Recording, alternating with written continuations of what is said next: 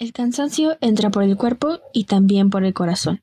Así que tomémonos un café y hagamos oración. ¿Qué tal esa rima, eh? Buena. Hermanitos, ¿cómo están? Mi nombre es Tessa. Bienvenidos un jueves más a este cafecito espiritual de Monte. Tenga lista su botanita, su café, su refresco o lo que sea que vayan a tomar.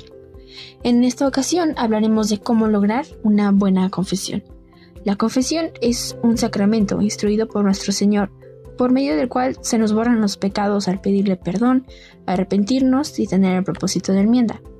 Pero a veces tenemos problemas o dudas al confesarnos. Comenzaré rápidamente el tema con los cinco pasos para la buena confesión en una canción, que dice así. Los cinco pasos de la buena confesión. Examen de conciencia, contrición, propósito de enmienda, confesión de boca, cumplir la penitencia.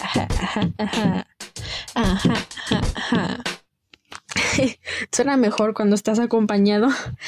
Em, esa canción me la enseñó mi profesor de formación humana y cristiana cuando iba a hacer la primera comunión y desde entonces la repito cada vez que me voy a confesar.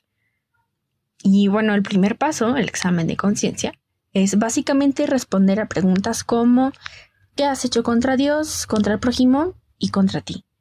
Para no hacerla muy larga, también el Papa Francisco recomendó 30 preguntas para hacer tu examen de conciencia que puedes buscar en internet. O también puedes recorrer los mandamientos desde el primero, así como los pecados capitales, si eso te funciona. Segundo paso, la contrición es el reconocerme pecador y buscar la misericordia del Padre es el deseo de pedir perdón. Ahora, hay algo llamado acto de contrición imperfecta, que se refiere a confesarme por temor a Dios, temor a no ganarme el cielo, temor a condenarme, lo cual sí es suficiente para obtener la absolución, al menos el temor de Dios. El inicio de la sabiduría es el temor del Señor. Dice Jesús, no temáis aquello que pueda matar el cuerpo, temed más bien a lo que puede matar el cuerpo y el alma. Ahora bien, el acto de incontrición imper perdón, perfecta aplica cuando yo no puedo recibir el sacramento. Es aquel arrepentimiento por el cual el pecador duele de los pecados por haber ofendido a Dios, por el amor de amistad que se tiene a Él, porque Dios es mi Padre y me duele ofenderle, por ti mismo, Señor, porque no quiero ofenderte.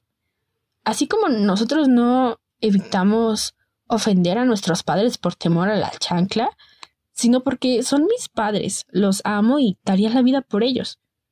Y bueno, es similar con el caso de los mártires.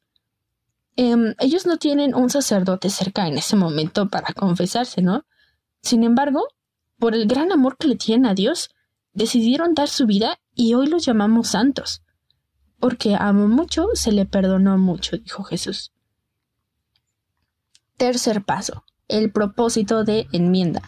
Se refiere a comprometernos a planear y efectuar un cambio en nosotros mismos para no cometer el mismo pecado de nuevo. Pero también teniendo el don de la fortaleza, reconocemos que somos pequeños, débiles, y que necesitamos de Dios para recorrer nuestra autopista al cielo. Entonces es el reconocernos débiles y tomarnos de la mano de Dios para así estar a un paso más de la santidad. Dios no rechaza aquel corazón que va arrepentido una y mil veces a pedir perdón a nuestro Señor. Cuarto, la confesión de boca. Suena muy fácil, se refiere a acudir con el sacerdote, confesar en voz alta nuestros pecados. ¿Y por qué confesarlos a un sacerdote y no desde mi soledad a Dios?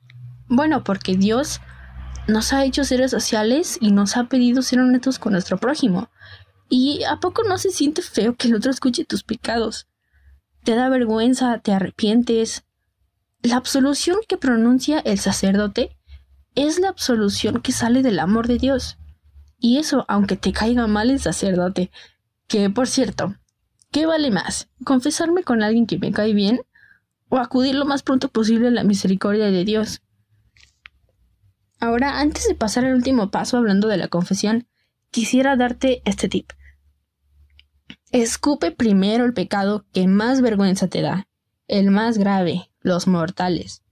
El demonio está atento a que olvidemos o acallemos esos pecados para no estar en gracia.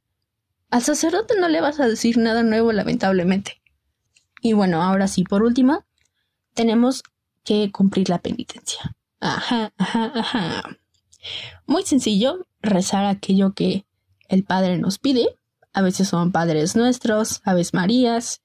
Algunas veces te invita a tomar acciones para cumplir lo que precisamente es tu propósito de enmienda, ¿no? Y para finalizar, yo quisiera que nos uniéramos en una oración en comunidad. Para eso nos ponemos en gracia del Señor, en el nombre del Padre, del Hijo y del Espíritu Santo. Oh alto y glorioso Dios, ilumina las tinieblas de mi corazón. Dame fe recta, esperanza cierta y caridad perfecta. Sentido y conocimiento, Señor, para que cumpla tu santo y veraz mandamiento.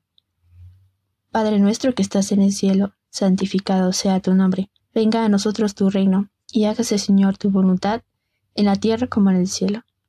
Danos hoy nuestro pan de cada día, y perdona nuestras ofensas, como también nosotros perdonamos a los que nos ofenden. No nos dejes caer en tentación y líbranos de todo mal. Amén. Muchas gracias por escucharme. Espero tengan un muy bonito día, tarde, noche, lo que sea. Que tengan una cristiana vida. Que Dios los rebendiga. Si te gustó el podcast de hoy, ayúdanos compartiéndolo a tus contactos. No olvides seguirnos en nuestras redes sociales, escuchar más Super Podcast de Montem y disfrutar de un, de un cafecito en compañía de Dios. Él nos llamó, nosotros venimos. Hasta la próxima.